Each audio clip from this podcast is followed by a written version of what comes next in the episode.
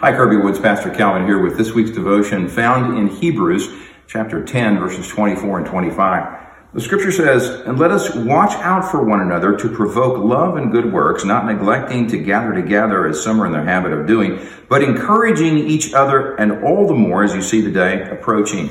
COVID 19 has been a very difficult pandemic on the United States as a whole, and certainly on many churches. I was talking to a pastor this last week who told me he knew of 6 pastors who had resigned from their congregations just from the stress that they had been under because of COVID. Apparently, a lot of people are arguing about whether they should wear masks or not wear masks. And, you know, the scripture calls us to gather together. It doesn't say that it'll always be easy. It doesn't say that it'll always be under the perfect circumstances, but it says we're not to neglect the gathering of ourselves together, but we are to gather together to provoke one another to love and to good works, and to encourage one another. 3 very specific things.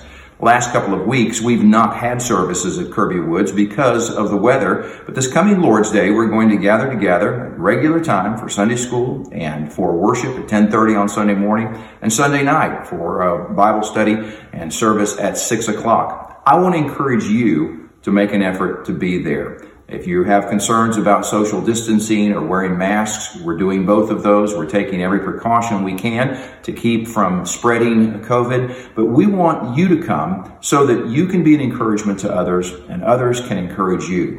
God has called us to be a part of the community of faith. And it's very easy to sit in front of your television in your pajamas with your cup of coffee and attend church. But that misses a lot of what God calls us to. It misses that sense of community, that sense of personal interaction with other believers. And that's what the scripture is talking about here in Hebrews chapter 10. So I hope to see you this coming Lord's Day. I love you. A lot of people at Kirby Wood love you, and they look forward to seeing you. I look forward to seeing you this coming Lord's Day. God bless.